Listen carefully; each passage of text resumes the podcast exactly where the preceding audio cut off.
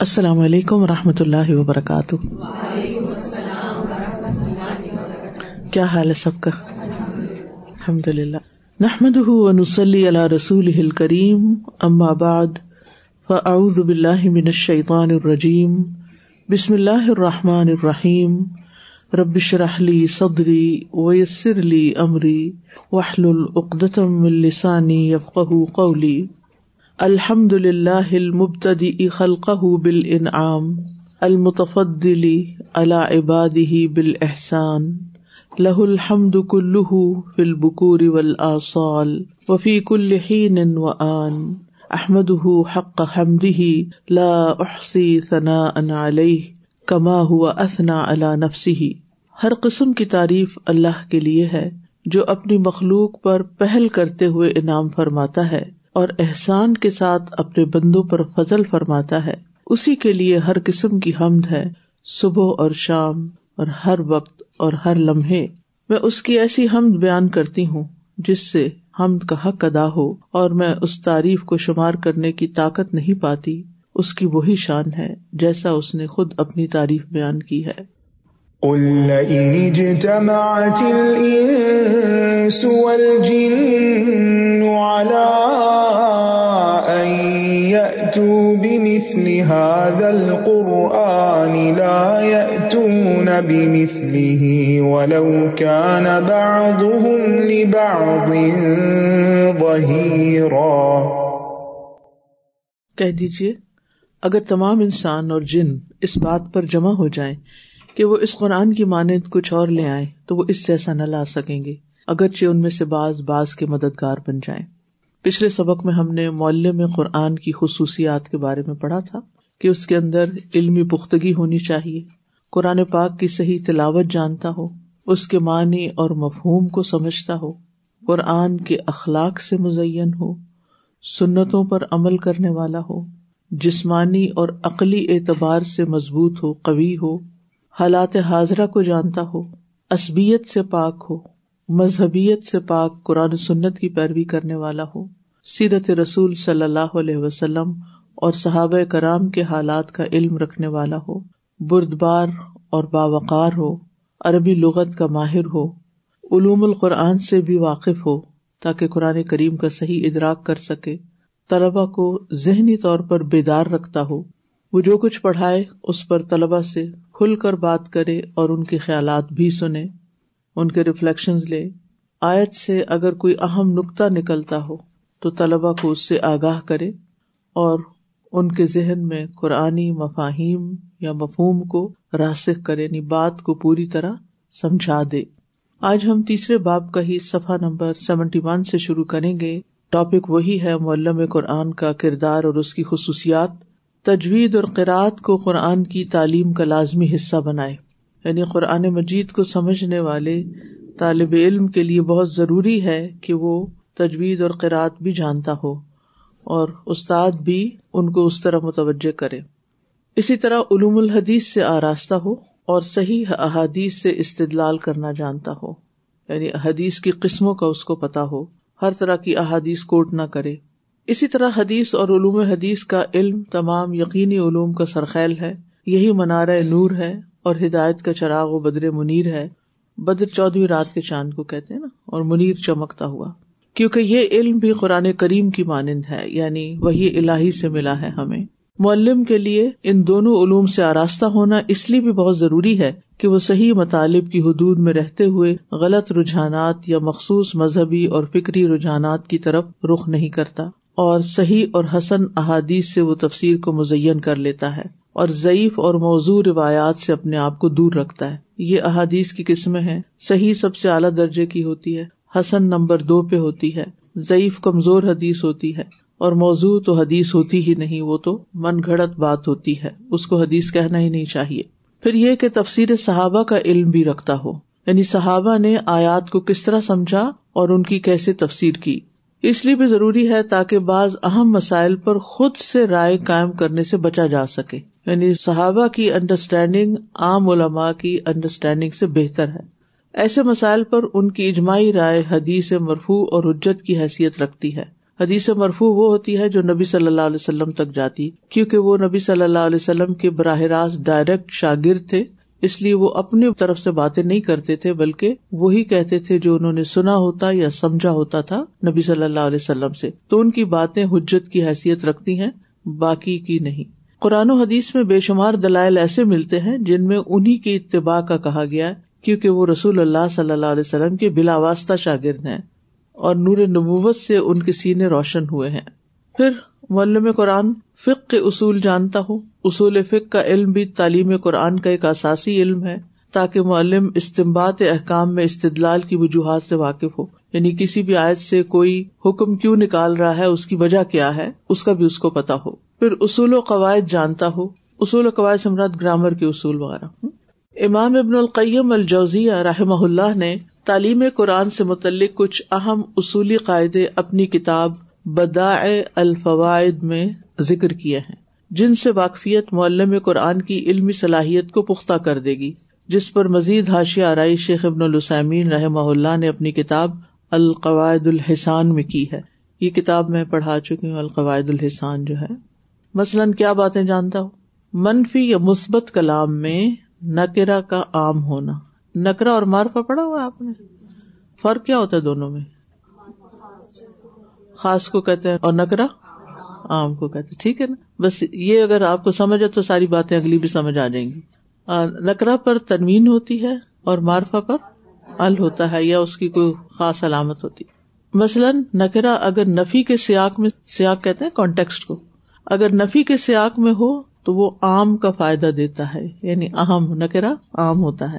جیسے، ولا یزلم ربو کا احدا اس میں نکرا کون سا ہے؟ احدا یعنی کوئی بھی ایک عام بات ہے، کسی کو بھی اینی ون فلا تعلم نفسن اس میں کیا ہے؟ نفسن کوئی بھی نفس اینی ون ما اخفی الحم من قرت آئن استفام میں بھی اگر نکرا ہو استفام کس کو کہتے ہیں؟ سوالیہ. تو وہ بھی عمومیت کا فائدہ دیتا ہے، جیسے حل تعلم لہو سمیا کیا ہے نکرا سمیا کیا تم اس کے لیے کوئی ہم نام جانتے ہو؟ یعنی اس جیسا نام کسی اور کا ہے، یا شرط میں نکرا ہو ف اما ترین من البشری احدن اما کیا ہے؟ حرف شرط ہے نا۔ ترین من البشری احدن احدن کیا ہے؟ نکرا یعنی کسی کو بھی، انسانوں میں سے کسی کو بھی، کوئی بھی۔ جیسے اردو ترجمہ اسی طرح کرتے نا، کوئی بھی، کسی بھی۔ وہ ان احد من المشرقی نستجارا ان کیا ہے؟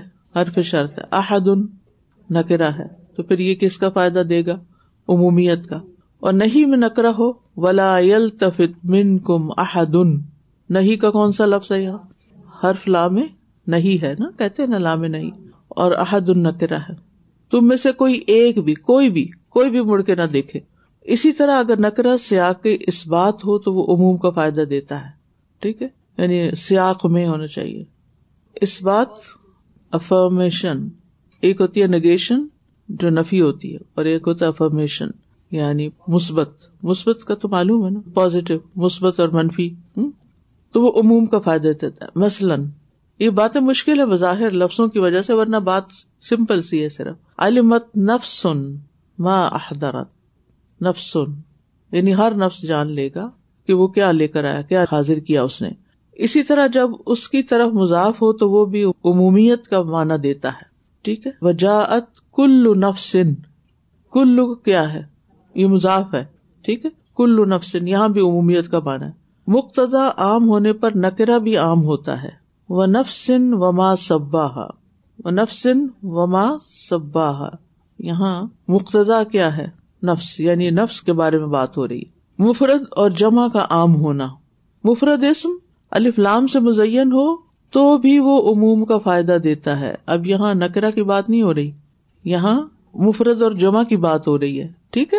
یعنی اس میں بھی عمومیت کا فائدہ آتا ہے۔ ان انسان الفی خسر، کون سا انسان یا کوئی خاص انسان مراد ہے جو خسارے میں؟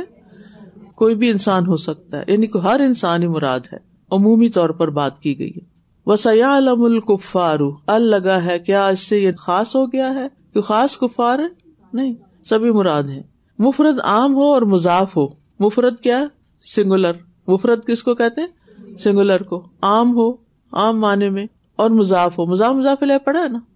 بہت سمپل ہے مزاح مضاف لہ بھی۔ یعنی کسی چیز کا کسی کی طرف نسبت ہو رہا جیسے میں کہوں میرا گلاس تو ہاضا کتاب نا علیہ کم بالحق۔ یہ ہماری کتاب تم پر حق بیان کر رہی ہے۔ یا قیامت کے دن یہ کہا جائے گا۔ تو اس سے مراد وہ تمام کتب ہیں جن میں ان کے اعمال درج ہیں۔ ٹھیک ہے نامہ اعمال مراد ہے جمع اگر الف لام سے آراستہ ہو تو اس کا عام ہونا جیسے وہ ازر رسول، ار رسول کون سے رسول مراد ہے؟ کیا کسی خاص کی بات ہو رہی ہے عام کی ہو رہی ہے؟ عام کی، یہی سمجھایا جا رہا ہے کہ اگرچہ ال جو ہے خاص کرتا ہے لیکن ہر وقت خاص نہیں کرتا، عام بھی ہوتا ہے اس کا مانا وہ از اخذ نہ من نبی میسا قہم ان نبی کون سے خاص نبی ہیں کوئی؟ سب کی بات ہو رہی ہے۔ یا یہ ارشاد، ان المسلمین اول مسلمات یہ صورت الحضاب میں آتا ہے بے شک مسلم مرد اور عورتیں۔ کوئی خاص مرد اور عورتیں ہیں؟ سب بھی مسلمان، ٹھیک ہے؟ عموم کا مانا ہے۔ اسی طرح جمع مضاف ہو تو وہ بھی عموم کا فائدہ دیتی ہے۔ کل آ من بلّہ و ملائکتی ہی و کتبی ہی و رسولی اس میں کیا چیزیں جمع ہے ملائکا کتب رسول ٹھیک ہے؟ تو یہاں بھی عمومی فائدہ ہے اس کا یعنی عام بات ہو رہی ہے۔ ایسے حروف شرط جو اسما ہے وہ بھی عموم کا فائدہ دیتے ہیں۔ حروف شرط، وہ کون سے ہیں؟ من، ما، ان، جو اسم کی جگہ استعمال ہو رہے ہیں، وہ بھی عموم کا فائدہ دیتے جیسے ومئی عمل من ویسے تو حرف شرط ہے، لیکن یہاں اسم کے طور پہ آ رہا ہے۔ تو یہ بھی عموم کا یعنی جو کوئی بھی اینی من یا عمل منصالحات وہ مومن یہ آپ کو بظاہر تھوڑا سا مشکل لگ رہا ہے نہیں. اصل میں اگر یہ باتیں پتا ہونا تو قرآن پڑھنے کا لطف دوبالا ہو جاتا ہے کہ اچھا یہاں پر وہ عمل کی بات ہو رہی ہے جو بھی عمل کرے گا یعنی کوئی بھی، بس شرط یہ ہے وہ مومن ٹھیک ہے؟ کہیں بھی ہوگے تم یدرک کو مل موت و ازا جا اکلدی نہ یومن بے آیات نا جب آپ کے پاس وہ لوگ جب جب کیا ہے؟ حرف شرط ہے. جا اکلدی نہ یومن نا یہ عموم اس صورت میں ہوگا جب جواب کا مطالبہ ہو، لیکن اگر ماضی کی خبر ہو تو پھر عموم ضروری نہیں۔ وہ اظہار او تجارت ون جب انہوں نے دیکھا ماضی کی بات ہو رہی ہے، تو یہاں پھر عموم ضروری نہیں، خاص لوگوں کی بات ہے۔ یا ازا جا عقل منافقون اقالو تو خاص بات ہو رہی ہے۔ اور اگر خبر مستقبل کی ہو تو اس کی اکثر باتیں عموم کی ہوا کرتی ہیں۔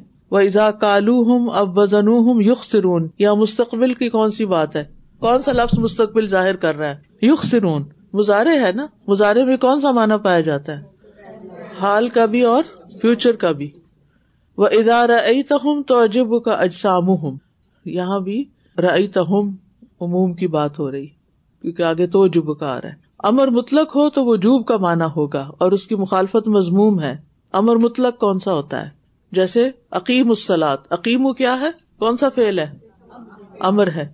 ٹھیک ہے؟ اب امر کیا ہے؟ مطلق. مطلق کا کیا مانا ہوتا ہے؟ عام. یعنی اوپن سب کے لیے حکم ہے. عقیم السلاد تو یہ کیا ہے؟ عقیم اس میں وجوب کا مانا ہوگا. لازم ہے سب پڑھے نماز. اور اس کی مخالفت جو نہ پڑھے کیا کرے؟ وہ مضموم ہے. مضموم کون ہوتا ہے؟ جس کی مذمت کی جاتی. مذمت کیا ہوتی ہے؟ کنڈیم کیا جاتا ہے جس کو. جی ہاں. نافرمانی کی صورت میں جلد یا بدیر اس کی سزا بھی مقرر کی جائے گی۔ امر کا وجوب کبھی سری الفاظ سے ثابت ہوتا ہے، جیسے ایجاب یا فرض اور کتبہ کے لفظوں۔ جیسے، یا الدین امن کتب علیہ کو مسیام ٹھیک ہے؟ یا لفظ اللہ ہو، یا حق العباد اور المؤمنین وغیرہ کے الفاظ ہوں۔ تو پھر جہاں اللہ کے ساتھ فیل آ جائے کہ یہ لازم ہے تو پھر وہ کیا ہو گیا؟ لازم ہی ہو گیا نا، واجب ہو گیا۔ نہیں ہو، نہیں کیا ہے۔ نہیں کریں۔ ہم غنہ لگا دیتے، نہیں وہی ہے، ٹھیک ہے؟ تو اس سے تحریم ثابت ہوتی ہے۔ جو اس کا مرتکب ہو یا اس کی مخالفت کرے، وہ بھی مضموم ہے۔ یعنی جس چیز سے روکا گیا، اگر کوئی نہیں رکتا، عام حکم ہے کہ نہیں کرو ایسے۔ یعنی کوئی بھی، جیسے ولا تجسسو ہم کیا کرتے ہیں؟ بات مانتے پتہ نہیں کیوں ہمارے پاس اتنا فارغ وقت ہے کہ ہم دوسروں کی زندگیوں کے بارے میں کھوج لگاتے رہتے ہیں۔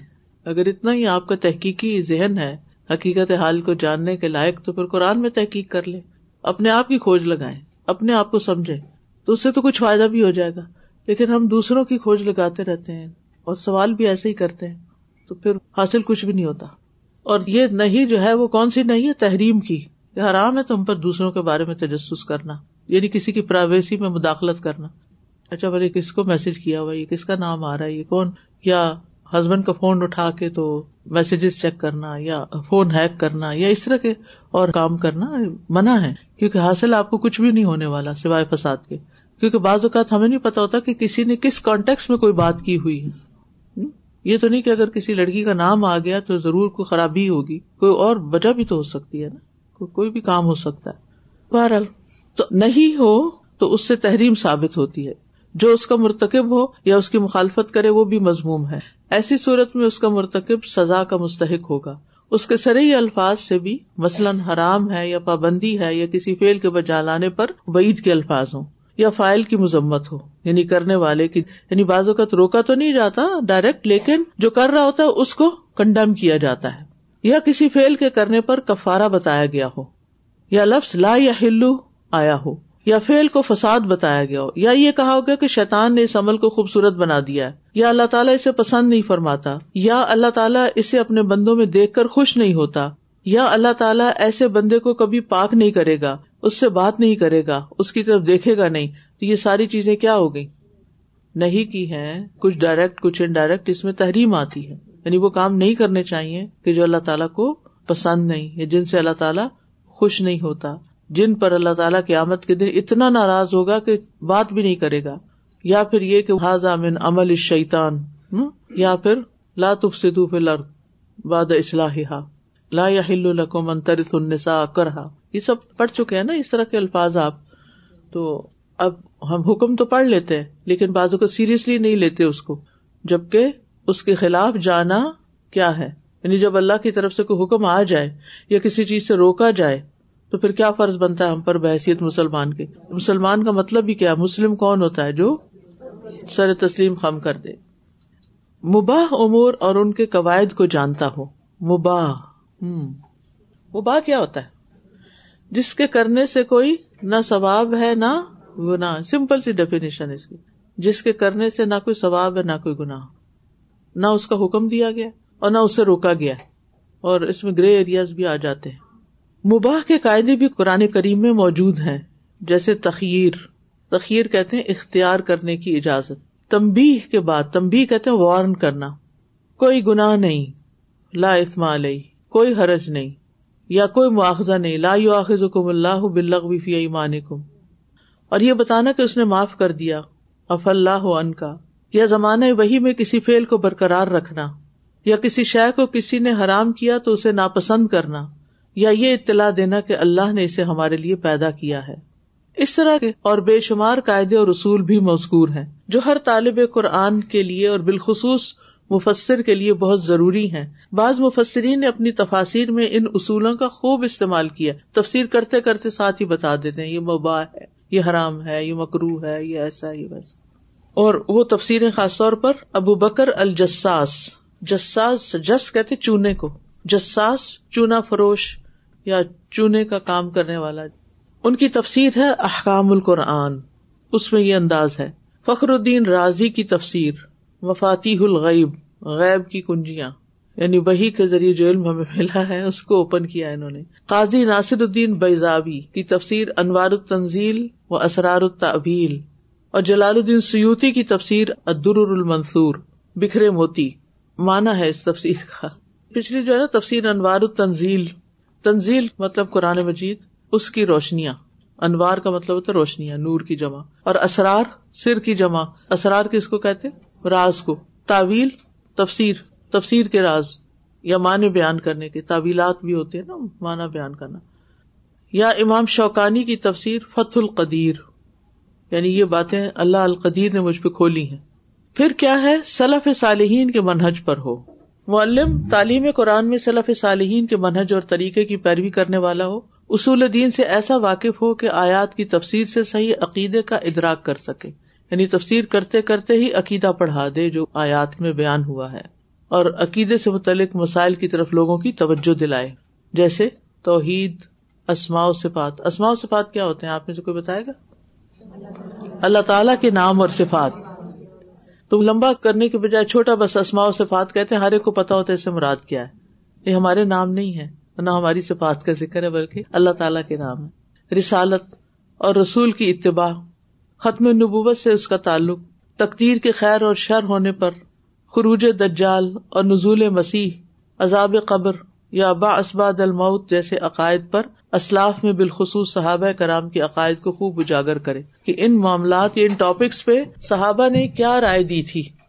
ورنہ اس میدان میں بہت سے پھسل کر دنیا اور آخرت میں خسران مبین کے مستحق بن چکے کھلے خسارے کے یعنی عقائد کے معاملے میں سیدھی رستے سے ہٹ جانا انسان کے لیے آخرت میں نقصان دہ ہوگا۔ پھر معلم قرآن جو ہے وہ غلط عقائد سے خود بھی پاک ہو۔ وہ کون ہو سکتا ہے جس کا عقیدہ بگڑا ہوا ہو اور وہ اپنی رائے اور سوچ پر ہی اعتقاد رکھتا ہے؟ میری عقل یہ کہتی ہے، میری لاجک یہ بنتی ہے، میں یوں سمجھتا ہوں۔ پھر الفاظ قرآن کو اپنی رائے کے مطابق بیان کرتا ہے۔ یعنی نہ قرآن کی روشنی میں بیان کرتا ہے، نہ حدیث کی روشنی میں اور نہ ہی صحابہ کرام کے اقوال کی روشنی میں۔ بلکہ جو پڑھ کے اس کی عقل کہتی ہے، بس صرف وہ معنی نکالتا ہے۔ اور ایسا مفہوم بیان کرتا ہے جو صلاف صالحین، صحابہ اور تابعین میں کسی سے ثابت نہیں ہوتا۔ وہ آیات کو اپنے باطل مذہب کی دلیل میں پیش کرتا ہے اور ان کی تفسیر کرتے وقت ان کی ایسی تعویل کرتا ہے یعنی ایسے ایسے من گڑت معنی نکالتا ہے کہ انہیں اپنی رائے یا سوچ کے مطابق بنا لیتا ہے۔ ایسا شخص جب حق کا طالب نہیں تو اس سے حق کیسے لیا جا سکتا ہے؟ وہ حق چاہتا ہی نہیں تو پھر اس سے کچھ لینا، پڑھنا، سیکھنا ہمیں بھی حق سے دور لے جاتا ہے۔ پھر محلے میں قرآن جو ہے، اس کو اپنی ذمہ داری محسوس کرنی چاہیے اور اس میں کوئی خیالت نہیں کرنی چاہیے۔ محلے میں قرآن قرآن کی تعلیم دیتے وقت اپنے آپ کو یہی سمجھائے کہ میں تو اللہ تعالی کی طرف سے اس کلام کا صرف مترجم ہوں اور جو اللہ تعالیٰ نے اپنے کلام میں چاہا ہے، اس کا گواہ ہوں۔ اس شہادت کو وہ بہت بھاری ذمہ داری سمجھے اور ہمیشہ اس بات سے ڈرتا رہے کہ قرآن کریم سے متعلق کوئی بات بغیر علم کے نہ کہہ دے۔ یعنی چاہے اس کی اپنی کوئی رائے ہو بھی، اس کی سمجھ ہو بھی، پھر بھی وہ اپنے سے پہلے لوگوں سے جو صحیح رستے پر ہوں، ان سے سیکھے۔ انہوں نے اس میدان میں کیا کیا، اس بات کو کیسے بیان کیا؟ صرف اپنی عقل اور اپنی رائے اور لغت پر انحصار نہ کرے۔ اور نہ ہی اپنے رجحانات رجحانات کیا ہوتا ہے انکلینیشن کی تائید کے لیے تعلیم کا رخ موڑ دے۔ ورنہ وہی جاگرے گا جسے اللہ نے حرام کرار دیا۔ اور روز قیامت ذلیل رسوا بھی ہوگا۔ اللہ تعالیٰ فرماتے ہیں کل ان نما ہر رم ربی الفواہ شما ظہر منہا وما بطن ول اسم ول بغی بغیر الحق و انتشرک بلّہ مالم یونزل بھی سلطانہ و انتقول اللہ مالا تعلمون۔ کہہ دیجیے میرے رب نے تو تمام ظاہری اور مخفی فوش کو حرام کرار دیا۔ نیز گناہ اور بغاوت ناحق کو بھی، اور یہ بھی کہ تم اللہ کے ساتھ کسی ایسے کو شریک بناؤ جس کی اللہ نے کوئی دلیل نہیں اتاری۔ اور یہ بھی کہ تم اللہ تعالی پر وہ باتیں کہو جسے تم جانتے نہ ہو۔ یہ ہے اصل آخری حصہ جو ہے نا، ٹھیک ہے؟ کہ اللہ کے بارے میں وہ بات مت کہو جو تم جانتے نہیں۔ مثلاً، بغیر علم کے اللہ تعالی کے بارے میں یا اللہ تعالیٰ سے منسوب کر کے کوئی بات کرنا۔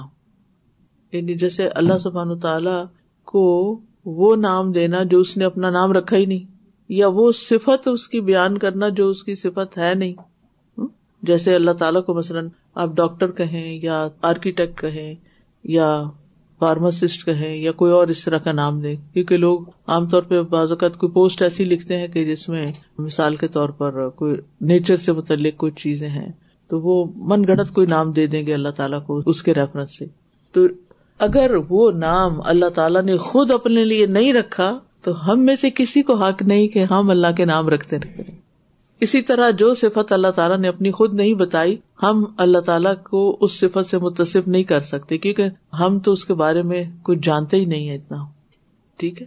تو یہ جو بات ہے نا، قرآن پڑھاتے ہوئے بہت ذہن میں رہے کہ وہ ان تقول اللہ مالا تعالم اچھا کچھ لوگ کہتے ہیں، اللہ تعالیٰ نے فرمایا، قرآن میں یہ آیا۔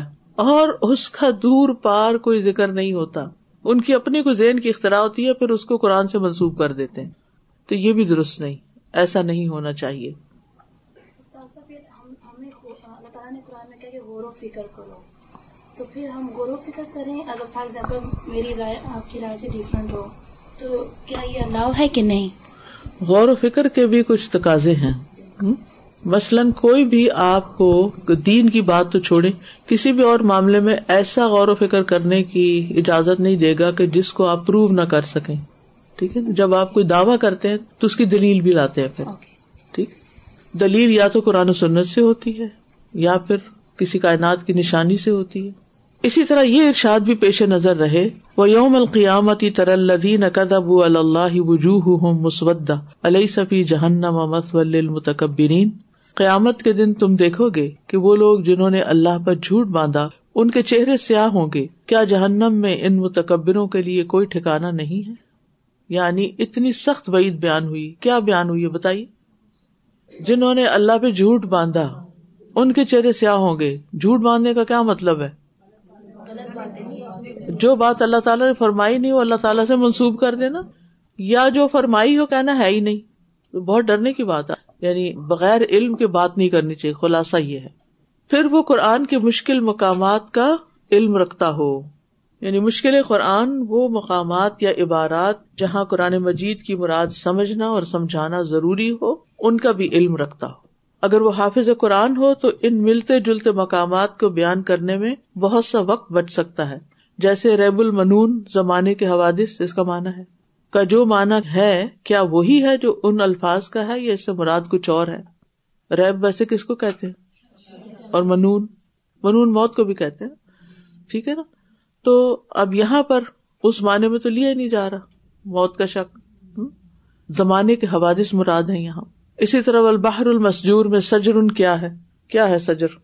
موج زن سمندر، بھڑکنے والا سمندر۔ قرآن آیات میں تطبیق کر سکے۔ تطبیق کا مطلب ہوتا ہے ان کے اندر موافقت، مطابقت پیدا کرے۔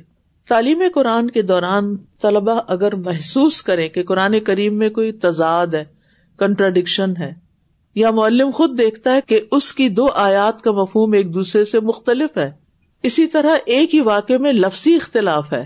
جیسے واقع تخلیق آدم میں مٹی کے لیے کہیں تراب کا لفظ آیا اور کہیں تین کا، کہیں سلسال کا، تو کہیں فخار کا لفظ آیا ہے۔ جب آیات میں اس طرح کا تعارض آئے یعنی کنٹرڈکشن آئے، تو معلم کے لیے ان سب کا علم حاصل کرنا اور ان کے معنی اور مفہوم اور پس منظر کے بارے میں جاننا بہت ضروری ہے۔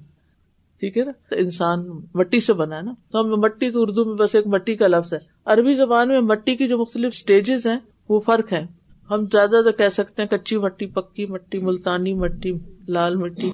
لیکن یہاں وہ مراد نہیں ہے۔ یہاں مراد کیا ہے؟ کہ جو مختلف نام استعمال ہوئے وہ مٹی کی مختلف کنڈیشن کو بیان کر، ان کی حالتوں کو بتاتا ہے۔ تو اس کا بھی پتا ہونا چاہیے۔ ورنہ اسٹوڈینٹ کیا سوال کر سکتا ہے؟ کہ کہیں تو کہا جا رہا ہے کہ ہم نے انسان کو تو راب سے پیدا کیا۔ کہیں تین کا لفظ آتا ہے، کہیں سلسال آتا ہے، کہیں فخار آتا ہے۔ تو پھر اصل کیا ہے؟ کہیں کچھ کہا جا رہا کہیں کچھ۔ نہیں، وہ تو اسٹیجز بتائی جا رہی ہیں۔ ایسے ہے نہیں بتایا جا رہا۔ جب آیات میں اس طرح کا تعارض آئے تو معلم قرآن کے لیے ان سب کا علم حاصل کرنا اور ان کے معنی مفہوم اور پس منظر کے بارے میں جاننا بہت ضروری ہے۔ اور یہ ثابت کرنا کہ کلام اللہ میں تضاد نہیں، یہ استاد کی بہت بڑی ذمہ داری بنتی ہے۔ اور طلبا کے ذہن میں یہ بات ایمانی اعتبار سے اور علمی اعتبار سے پختہ کرنے کی ضرورت ہے کہ ہمارا ایمان ہونا چاہیے کہ اللہ کے مقدس کلام میں کہیں کوئی تعارض نہیں، کوئی کنٹراڈکشن نہیں۔ اور اس بظاہر اختلاف کو سمجھنے کے لیے ہمیں اپنے قرآن علم کو بڑھانا چاہیے۔ کیونکہ اختلاف محسوس ہونے کی ایک بڑی وجہ آیات قرآن میں غور و فکر کی صلاحیت کا نہ ہونا ہے۔ کم علمی یا سو فہمی ہو سکتی۔ ہے یہ تعارض بالکل ویسا ہی ہے جیسے شیطان احادیث میں تضاد تلاش کرواتا ہے۔ یعنی لوگ قرآن مجید کے علاوہ حدیث میں بھی آپس میں ایک دوسرے سے حدیثوں کو ٹکراتے رہتے یہاں تو یہ کہا یا وہ کہا۔ حالانکہ ایک جگہ پر ایک بنیادی بات ہوتی ہے، پھر اس کے بعد بڑی ہو جاتی ہے وہ چیز۔ جیسے ایک بچہ شروع میں ہوتا تو انسان ہی ہے، لیکن ہم اس کو انسان تھوڑی بولتے ہم اس کو بچہ بولتے ہیں۔ پھر جب وہ بڑا ہو جاتا ہے ہم کہتے انسان بنو۔ اخبار و احکام کے بارے میں دو اہم اصول پیش نظر رہے اخبار کس کو کہتے ہیں؟ خبروں کو، ٹھیک ہے۔ اور احکام، حکم کی جمع ہے کمانڈمنٹس علماء نے اخبار و احکام کے بارے میں ہمیشہ یہ دو اصول پیش نظر رکھنے کو کہا ہے۔ پہلا اصول، اخبار میں تعارض نہیں ہوتا۔ تعارض کیا ہے؟ کنٹرڈکشن ایک دوسرے کے سامنے آنا اپوزٹ ایک دوسرے کے۔ پرانے کریم میں بیان شدہ پہلی امتوں کی خبروں میں کوئی تعارض نہیں ہے۔ مثلاً حبوت آدم حبوت کیا ہوتا ہے؟ پڑھ چکے آپ۔ ذہن پہ زور ڈالیں۔ میں نے آپ سے کہا تھا، قرآن لنک اپلیکیشن ڈاؤن لوڈ کر لی کیا کہ نہیں کیا ابھی تک؟ کر لی ہے۔ بند پڑی ہے ایسی۔ اس میں اس دن کا سبق جو ہے۔ یا چلے، اگر آپ کو یہ عادت کسی اور طرف پڑ گئی ہے، تو پیچھے سے شروع سے پڑھنا شروع کرے اور جو جو لفظ بھول گئے نا، وہاں پر کلک کر کے ان کا مطلب نیچے سے دیکھ لیں۔ حبوت کا مطلب تھا اوپر سے نیچے آنا۔ اہ بتو مصرن یا کل نہ بتو منہا جمی ان یہ قرآن میں آتا ہے۔ اور سب کے واقع میں، سب کا واقعہ کون سا ہے؟ اس تاتی ہم حیتان ہم شران ہفتے والے دن خوب اچھل اچھل کے مچھلیاں باہر نکلتی تھی سب کے واقع میں یہ قوم آد اور سمود کے واقعات بلا تعارض ہیں۔ کتنی جگہ پر بیان ہوئے ہیں نا آد و سمود کے قصے۔ ان سب کو کٹھا کر کے پڑھے جو اس وقت میرا ان شاء اللہ ٹارگیٹ ہے علوم القرآن کو اس طرح پڑھنے کا اور جو دو تین واقعات ہوئے ہیں، اس میں بھی یہی چیز سامنے رکھی گئی کہ ایک واقع سے متعلق قرآن کتنی گواہیاں دیتا ہے۔ کیا کیا بات اس نے کی ہے؟ اور اس کے لیے ربی زندگی علما پڑھنا بہت ضروری ہے کہ اللہ تعالیٰ اس علم میں اضافہ کرے اور بات سمجھا دے۔ تو ملف کہتے ہیں کہ قرآن مجید میں جو اخبار ہیں، واقعات ہیں، قصص الانبیاء ہیں، ان میں کوئی کنٹرڈکشن نہیں ہے۔ یہ الگ بات ہے کہ آپ کسی چیز کو بالکل ہی چھوڑ دیں پڑھے نہ پڑھائیں اور آپ کہیں گے یہ کیا یہ کیا۔ نہیں، آپ اگر اس کو سمجھنے کی کوشش کر رہے ہیں تو آپ اس سے نکل سکتے ہیں۔ مثلاً حبوت آدم اور سب کے واقع سب کا واقعہ کون سا تھا؟ یہ ایک سے زیادہ دفعہ اس کا ذکر آتا ہے۔ الفاظ فرق ہو جاتے ہیں۔ تو پھر اگر ان سب آیتوں کو سامنے رکھے تو ایک دوسرے سے ٹکرانا نہیں چاہیے ان کو۔ اس کے اندر ترتیب دیکھنی چاہیے، ان کے اندر کی ڈیپتھ کو دیکھنا چاہیے۔ یا قوم آد اور سمود کے واقعات بلا تعارض ہیں۔ بلا تعارض ہے یعنی اس میں کوئی کنٹرڈکشن نہیں۔ تعارض ہوا تو یقیناً ایک واقعہ پھر جھوٹا ہوگا جو کلام اللہ میں ناممکن ہے۔ اللہ تعالیٰ فرماتے ہیں، ومن اسدق من اللہ حدیثہ اللہ سے بڑھ کر بعد میں اور کون سچا ہو سکتا ہے؟ یا ومن استق من اللہ قیلا اللہ سے بڑھ کر بعد میں اور کون سچا ہو سکتا ہے؟ قول میں کون سچا ہو سکتا ہے؟ دوسرا اصول۔ ان پہلا اصول کیا تھا؟ اخبار میں تعارض نہیں ہوتا۔ دوسرا ہے، احکام میں تعارض نہیں ہوتا۔ جو کرنے کا حکم ملا نا تو یہ نہیں کہ ایک جگہ کہا گیا نماز قائم کرو اور دوسری جگہ کہا گیا کہ سو جاؤ۔ ایسے بھی کوئی فرق نہیں پڑتا۔ نہیں، ہر جگہ ایک ہی طرح کا حکم ملے گا۔ عقیم السلام اسی طرح قرآن مجید میں احکام اور شرائع کے بارے میں دو مختلف باتیں نہیں ہو سکتی۔ گویا ان احکام کا نزول تدریجی ہوا، مگر پھر بھی ان میں باہم ٹکراؤ نہیں۔ تیئیس سال میں یہ کتاب مکمل ہوئی ہے، کوئی آج دوسری آج سے ٹکراتی نہیں ہے۔ یہ الگ بات ہے کہ کسی کی سمجھ نہ ہو تو جو مرضی تلاش کرے۔ اب ظاہری تعارض کو ختم کرنے کے اصول بتائے جا رہے ہیں، ٹھیک؟ رہا ظاہری تعارض تو اسے سمجھنے اور اسے ختم کرنے کے لیے علماء نے یہ اصول بیان فرمائے ہیں۔ نمبر ایک، دو آیات میں جب تعارض محسوس ہو تو انہیں آیات کے سیاق و سباق کو پڑھیے کانٹیکس کو دیکھیے۔ ان کے مابین جمع و تطبیق یا ترجیح کی کوئی صورت نکل آئے گی، ورنہ توقف کیجیے اور کسی ماہر عالم قرآن سے رجوع کیجیے۔ یہ بھی ہو سکتا ہے جس طرح ہم قرآن پڑھیں جیسے اگر میں پڑھوں تو میں ون ہنڈریڈ پرسینٹ سوچ کے یہ پڑھوں گی کہ اللہ کا اتارا ہوا کلام ہے اور اس میں کچھ کمی نہیں ہے۔ تو اسی طرح یہ میرے دل پہ اترے گا۔ اور اگر کوئی پہلے سے سوچ کے پڑھے شک کے ساتھ پڑھے پتہ نہیں ٹھیک ہے یا نہیں ٹھیک تو پہلے اپنے مائنڈ اور دل کو کلیئر کر کے پڑھنا چاہیے یا شک کے ساتھ ہی پڑھنا شروع کرنا چاہیے پھر سوچتے رہنا چاہیے اور اور زیادہ کنفیوز ہونا چاہیے اور لوگوں کو بھی کرنا چاہیے۔ تو جب دو آیات میں تعارض محسوس ہو تو انہیں آیات کے سیاق و سباق یہ کہاں ہوتے ہیں؟ سیاق و سباق۔ ابھی میں نے کیا بتایا، کیا کرتے اوپر اور نیچے، اس سے پہلے اور اس کے بعد والی آیات کو پڑھ لیں۔ اس میں رکھ کے دیکھے بعض لوگ تو اللہ تعالیٰ ان پہ رحم فرمائے آؤٹ آف کانٹیکس ایسی ایسی آیتیں نکال کے وظیفے بتاتے ہیں کہ حیرانی ہو جاتی کہ ان کو یہ مانا سمجھ کہاں سے آ گیا کہ یہ اس مرض کی دوا ہوگی؟ یہ جو پہلے اس بارے میں آتا نا ان من الحجارت لما تفجر من الانہار یعنی کہ پتھروں میں سے کچھ ایسے پتھر ہیں کہ جو پھٹ پڑتے ہیں تو اس سے نہریں جاری ہو جاتی۔ اور وہ کہتے ہیں کہ اگر کسی کی پتھری ہو، آپ ہنس رہے ہیں ان غریبوں پہ ہنسنے کا تو نہیں نا وہ کہاں میں صرف یہ اس لیے بتا رہی ہوں کہ وہ لفظ وہ والا ڈھونڈ لیتے ہیں، وہاں سے۔ وہ جیسے قاف کی آیا تھا نا وہ کشفنا ان کا گیتا کا فبس رکل یوم حدید بہت مشہور ہے کہ آنکھوں کی تیزی کے لیے یا اس طرح۔ ہو سکتا فائدہ ہوتا بھی ہو۔ یعنی وہی لفظ جب بار بار پڑھیں گے، بار بار پڑھیں گے تو وہ جو کیمسٹری ہے نا بدن کی، وہ بدلنا شروع ہو جاتی ہے۔ سوچ بدلنے لگتی ہے۔ وہ پھر چیزیں ویسے ہی ہونا بھی شروع ہو جاتی ہیں۔ تو کانٹیکس میں پڑھیے۔ کانٹیکس جو میں نے کہا نا، میں نے تو کہا نا ایک آئے تو اوپر پڑھ لیں، ایک نیچے پڑھ لیں، پیچھے کی آیات دیکھ لیں، یہی کانٹیکس ہوتا ہے اصل میں۔ ان کے مابین جمع و تطبیق یا ترجیح کی کوئی صورت نکل آئے تو ورنہ توقف کیجیے اور کسی ماہر عالم سے رجوع کیجیے نمبر دو، دونوں متارز آیات کی نزول کی تاریخ معلوم کیجیے اس طرح بعد والا حکم ناسخ ہوگا، پہلا منسوخ ایبروگیٹڈ قرآن کریم میں نسخ کا اصول بھی یہی ہے اس لیے جب نسخ ثابت ہو جائے تو پہلا حکم باقی نہیں رہے گا اور نہ ہی پہلا حکم آخری حکم کے معارض ہوگا یعنی مخالف ہوگا۔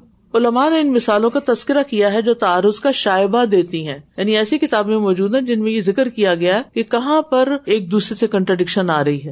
پھر ان کے مابین جمع کی صورت میں نکالی ہے۔ مثلاً قرآن مجید کے بارے میں ہے حد المتقین یہ متقین کے لیے کتاب ہدایت ہے۔ مگر ایک اور مقام پر یوں فرمایا حد الناس شاہ رمضان اللہ القرآن حد الناس آیت کا ترجمہ ہے، رمضان کا مہینہ وہ ہے جس میں قرآن نازل کیا گیا، جو لوگوں کے لیے باعث ہدایت ہے، یہ سب لوگوں کے لیے کتاب ہدایت ہے۔ پہلی آیت میں ہدایت متقین کے ساتھ مخصوص ہے، دوسری میں عام کیوں؟ سب کے لیے کیوں؟ اس بظاہر تعارض کو اس طرح حل کیا گیا کہ پہلی آیت میں ہدایت سے مستفید ہونے کی توفیق ہونے کا ذکر ہے، جو اللہ تعالیٰ متقین کو نوازتا ہے۔ اور یہ پیاسے ہوتے ہیں، کنویں پہ چل کے آتے ہیں۔ خود سیکھ لیتے ہیں۔ اور دوسری آیت میں کتاب کی ہدایت سے مراد عام لوگوں کو راہ دکھانے کے ہیں۔ اگر انہیں طلب ہے تو کنویں پہ چل کے آئے ورنہ کنواں ان کے پاس نہیں آئے گا۔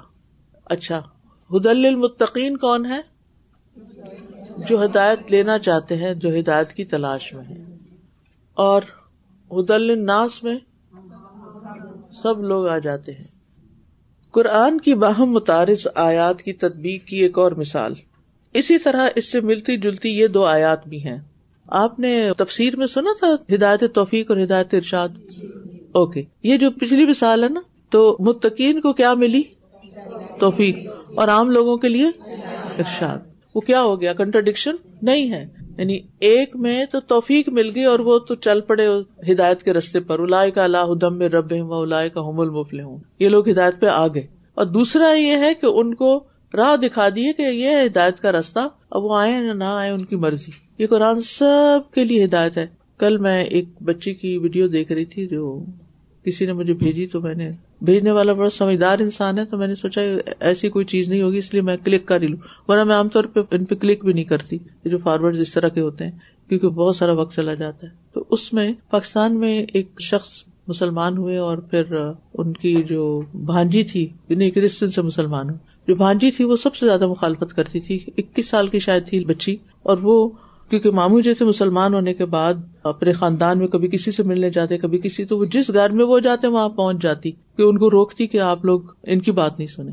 پھر مامو نے کسی موقع پہ ان کو قرآن کا گفٹ دیا تو وہ رکھے ہوئے تھے اور ڈر کے مارے نہیں کھولتی تھی کہ کہیں یہ میرے دل پہ اثر نہ کر جائے۔ لیکن جب کھولا تو وہ واقعی اثر کر گیا۔ اور وہ مسلمان ہو گئی۔ تو بہت ہی انٹرسٹنگ اگر آپ چاہیں تو میں شیئر کر سکتی ہوں۔ آپ کو ضرور دیکھنا چاہیے، یہ جو بات ہے نا، ہدایت توفیق اور ارشاد۔